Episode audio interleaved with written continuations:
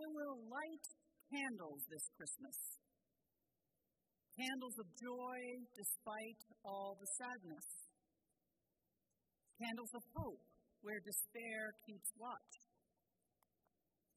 Candles of courage where fear is ever present. Candles of peace for tempest tossed days. Candles of grace to ease heavy burdens.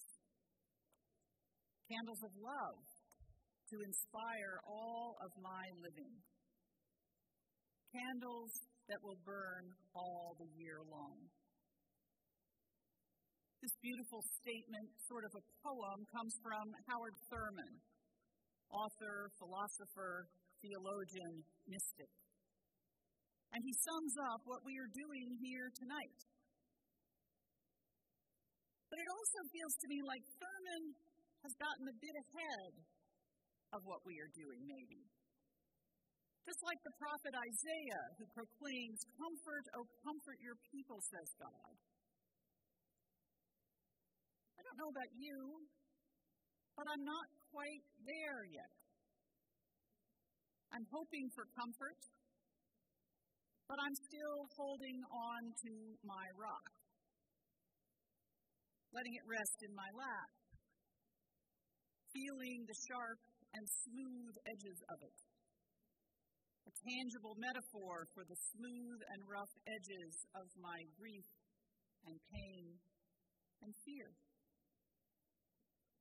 It feels good to hold it and to have a concrete experience of rough and smooth and heavy. For that is how life feels a lot of the time. Maybe for you too. I miss my dad. I'm scared about the upcoming election. The violence and the division we read about in the news, and experience in subtle and sometimes not so subtle ways in our lives, in our families, even here in our community.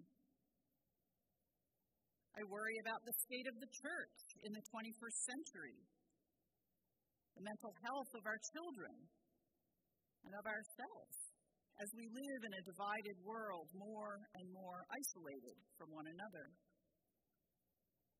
A world that doesn't know the healing power of the gospel or doesn't trust the messenger, right? Because there are so many false prophets peddling hate instead of love. As part of my job, I'm privileged to bury the dead. But there are a lot of funerals. And I, along with you, grieve the loss of our friends and fellow parishioners. It's okay and actually respectful, I think, of our humanity to weep for the brokenness of our world, to weep for those we have loved and lost, for dreams unrealized, for disappointment, pain, and suffering. We can do that. This place, this church, is a space to rest in those realities of our lives as finite human creatures. And, and it is a place to resist and hope in God. That is what Thurman's poem is about. He says, This Christmas, I will light candles of joy despite all the sadness. It's a radical statement that doesn't deny or minimize the sadness, the grief, the fear, even the despair that you or I may sometimes feel.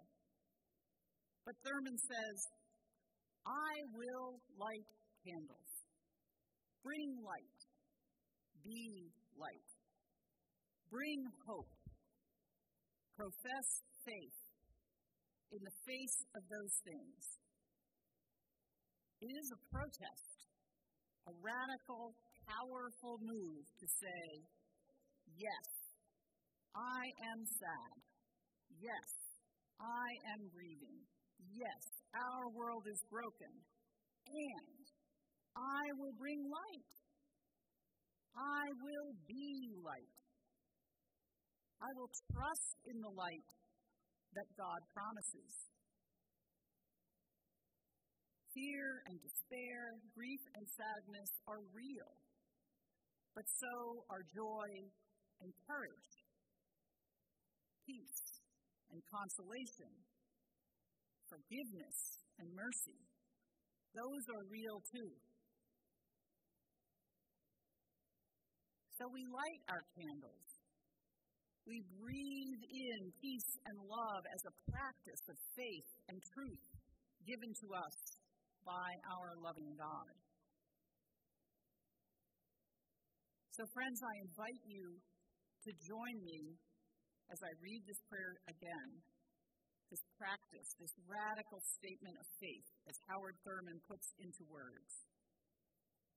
I will light candles this Christmas. Candles of joy, despite all the sadness. Candles of hope, where despair keeps watch. Candles of courage, where fear is ever present. Candles of peace for tempest tossed days. Candles of grace to ease heavy burdens. Candles of love to inspire all of my living. Candles that will burn all the year long. So, in a few minutes, as we enter a time of meditation accompanied by music, I invite you to come forward with your rock and place it in the sand and light a candle from that big one that I'll that I forgot to light. light a small candle um, as a symbol of laying down your burdens. That rock, that your sadness, your grief, even if just for a moment, it can be transformed by that light of Christ that you put on top of it. God is present here with us, friends, to ease heavy burdens, to inspire all of your living forward from this moment.